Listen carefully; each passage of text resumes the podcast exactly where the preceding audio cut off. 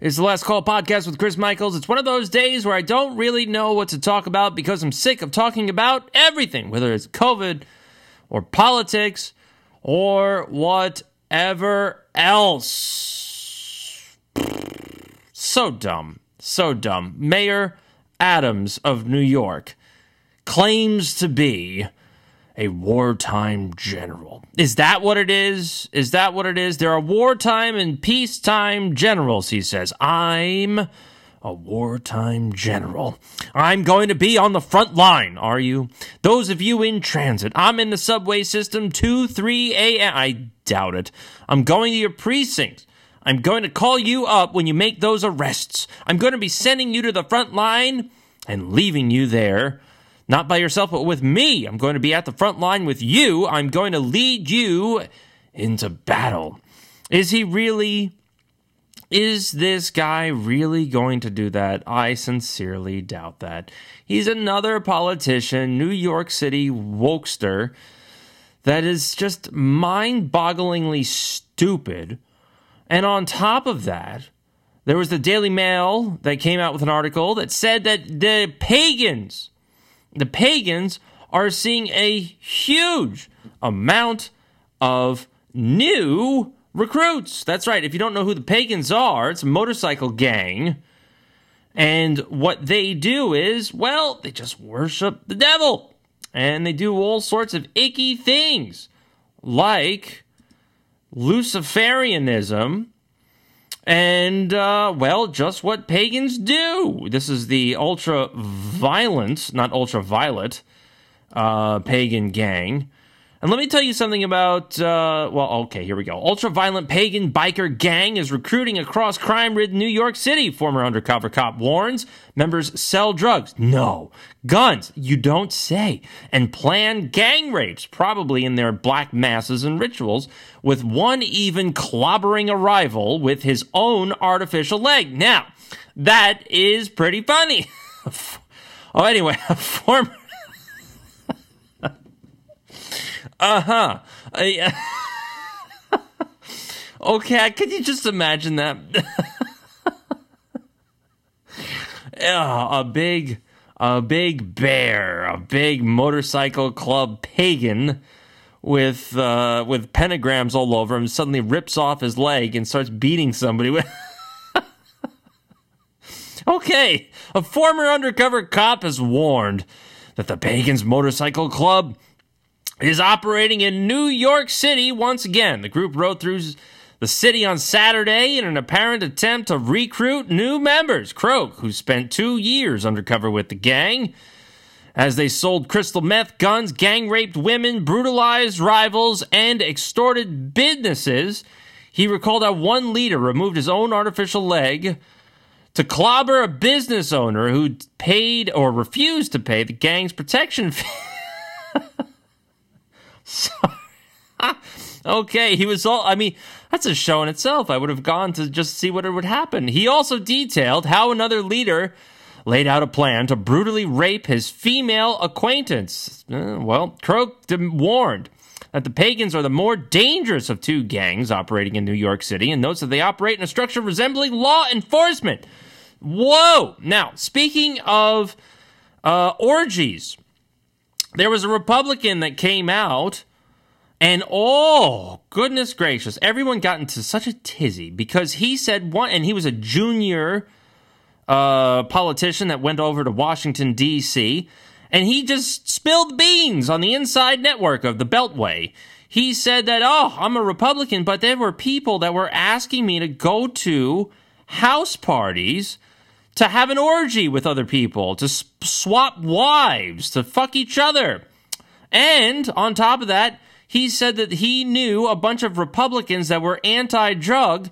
Whilst they were talking about the bills they were trying to pass, they were there snorting lines off of a mirror. oh, if you think those Republicans are bad, now everybody, everybody is asking for the names of those people, of those Republicans. Everybody wants to know. Nobody can find it out because everybody's going to be mum because that's the big secret in Washington D.C. is that everybody swaps wives. Everybody's a a uh, what call it a, a pagan, a Luciferian, a Satanist in Washington, D.C., no matter what they say about religion, that, that kind of culture permeates through all of it. It's well known. I mean, look up Comet Ping Pong Pizza. There are so many rumors about that with uh, the owner over there, uh, who, by the way, was married for, to uh, the person that ran Act Blue. He was married to that person for 11 years. What is Act Blue, you might ask? Act Blue is the financial arm of the Democrat Party. When you tried to donate to Black Lives Matter, it took you to an Act Blue website. Why is that important? It's be, it's essentially a Democrat run money laundering scheme. So instead of being restricted with campaign finance laws, when you like your candidate, you want to donate a lot of money, you're restricted. You can't donate over a certain amount. But what you can do is donate millions and millions of dollars to organizations and money laundering operations like Act Blue so that what happens is Act Blue determines which Democrat candidates get the money. So you never actually touch the money if you're a candidate. It all goes to Act Blue and they distribute it out to whatever candidate they see fit. That's why all the money that people donated to Black Lives Matter miraculously ended up in Joe Biden's uh, coffers.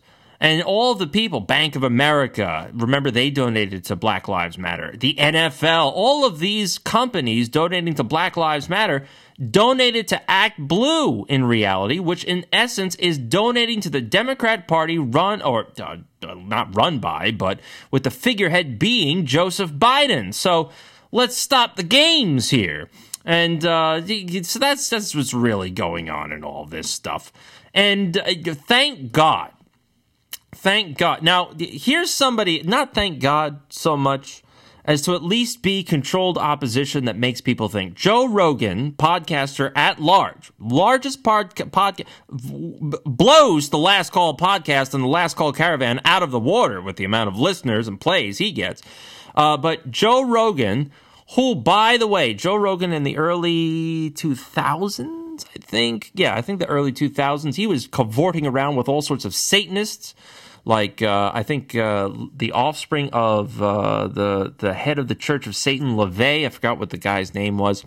Uh, Joe Rogan palling around with little Yuval, Yovel, whatever his name is, number two to the World Economic Forum that says that people are useless uh, after the fourth industrial revolution, we don't need them anymore. So the bigger question becomes, what do we do with all of them? And he really promotes euthanasia in the form of uh, industrialization. Uh, you know, he's just a, a, an idiot. Dr. Zelenko goes on and on about him, but Joe Rogan came out and says that there are mentally ill woke activists at Silicon Valley tech companies. He's 100% right. How just look, go on Twitter, find libs of TikTok. That account shows what the woke mentality is all about.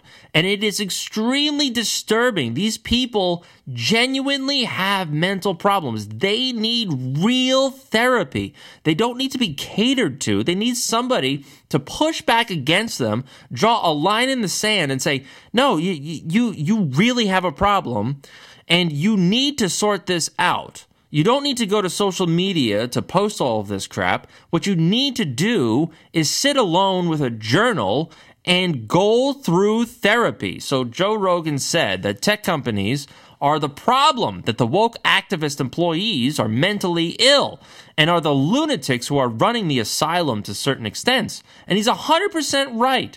Rogan has come under fire by the left for allowing free speech on his platform.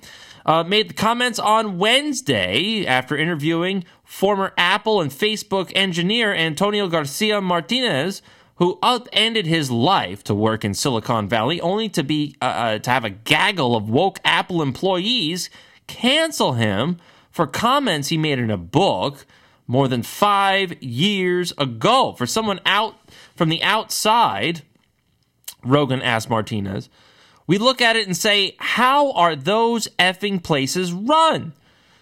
And he said the lunatics are running the asylum to a certain extent because there's a lot of people working inside the company that now have legitimacy and are mentally ill and they consider themselves activists.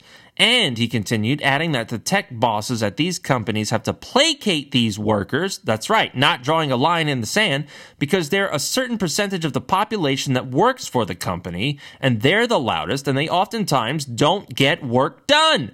Very good. So what happens is, is that you have an extreme minority in the population itself, but a majority within these companies that have an over extended amount of influence in the political spectrum, like Twitter. So, what do you have? You have an extremely loud, well funded minority trying to alter the social consciousness and the social fabric of a country of 350 million when they make up about 5% of the population. So, it ain't gonna work. It's just not gonna work in the long run. And speaking of people that are mentally ill, we've got to look to no one else than Dr. Fauci. This story is starting to get some real headlines, and this is from the Western Journal. Military doctor testifies in court. High level command ordered her silence over frightening vaccine data. An Army flight surgeon said that she was ordered not to discuss military medical data when given testimony in a case regarding a Navy commander who refused to receive a COVID shot. Dr. Theresa Long testified COVID shots were resulting in members of the military developing demyelination, whatever that is, of the central nervous system, achiness. And she made the, the ah, can't speak. She made the that determine she made that determination while working with Dr. Pete Chambers, a Green Beret surgeon. So she said, What's the big deal? The judge asked what was going on here. And she said that she looked at the judge uh, and said, I have so many soldiers being destroyed by this vaccine. Not a single member of my senior command has discussed my concerns. I have nothing to gain and everything to lose by talking about this, and I'm okay with it because I'm watching people getting absolutely destroyed. She said that the biggest group of individuals coming to her with injuries from these shots are predominantly pilots, and pilots have to meet one of the highest fitness standards. And guess what? There was another story. I don't have it in front of me, but there was another story uh, that was all over social media today. But some, uh, there was a doctor within the military, I forgot what branch it was. He gave the soldiers what was referred to as what everyone else should be getting is informed consent, which means do you want to take this therapy? Here are the possibilities after taking that therapy of an adverse reaction. So this is this could happen, this could happen, this could happen, this could happen. These are the percentages of those said adverse reactions or adverse events. Um, again, do, do you still want to take this?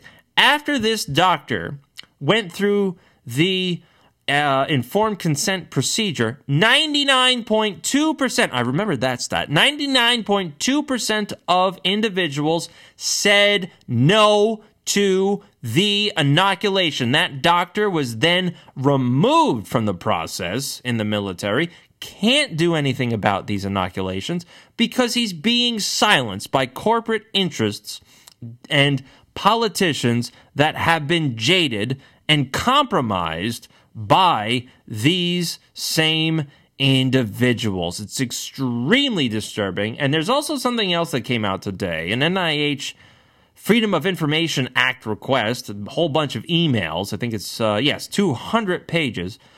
Uh, I haven't gone through it, but there is a lot of talk. It's all about hydroxychloroquine and how Dr. Fauci tried to torpedo any kind of early treatment with hydroxychloroquine. There's a couple of other drugs in there. They talk about how they uh the, the, two drugs that they really focus on is baricitinib I can't say this shit baricitinib and, uh, or uh, the brand name is Olumiant. Uh, Olumiant? I, these people are idiots. You'd think they'd come up with better effing names if they're trying to market uh, pharmaceutical drugs to people. Anyway, and there was another drug, uh, an equally innocuous drug that I cannot pronounce, but they did have two things in common. Both of these drugs act as treatment for rheumatoid arthritis and autoimmune diseases. And why would they want that? It's the same thing that we saw with ivermectin and hydroxychloroquine. Both of those drugs, all four of these drugs, they are very good at reducing inflammation in the immune system, so uh, ensuring that the immune system doesn't overreact and clog everything up like COVID, like we saw a lot of that. And also, it is something that strengthens somebody's immune system when they have an autoimmune disorder, such as HIV AIDS. So, why wouldn't they want these drugs on the market? Why don't they want this kind of early treatment?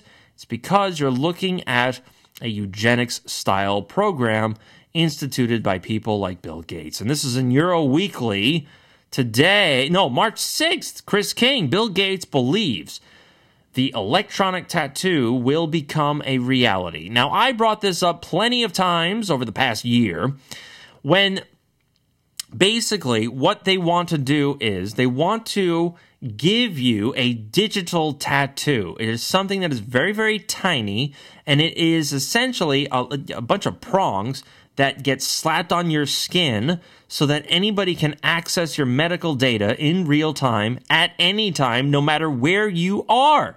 Thanks to a 5G blanketed network. Hello, Elon Musk and Starlink. So that's the real end goal here. With an electronic tattoo, you will reportedly be able to monitor whether your body is working properly or not. Like I said before, the other patent determines whether or not you are doing the job your employer assigned you to do. And if your body rhythms don't match the job, you do not mine your digital currency, you do not get paid, and you do not eat or travel. That's what's really going on here. If, for example, the article continues, you showed signs of fever or other illness, you would receive a notification immediately. Oh, and who would determine that? It would probably be the grand autarchs within the government or some non governmental organization or some agency without any sort of accountability, like the National Institute of Health that Dr. Fauci runs. So that's the main reason behind all of this. They want people to be hooked up to the Internet of Things and they want to be able to monitor you at all times. Dr. Zelenko talks about this. Dr. Malone talks about this. It took them a little bit longer than me, but they're now here and it is now a reality. All of these people that come out and say, oh, COVID's over. Yeah, it's over. They're loosening the restrictions, but mark my words, they are going to slam down within the next six to eight months because they want to finish the job that they started back in 2020. So let's hope something doesn't come out of that. Let's hope there are a lot more awakened people that can push back against this tyranny and complete dystopian style society that they are trying to institute upon the planet. So that's going to be it for me. Last Call Podcast, Chris Michaels. As always, you can like me, find me, and share me. Last Call Caravan on Instagram and Twitter.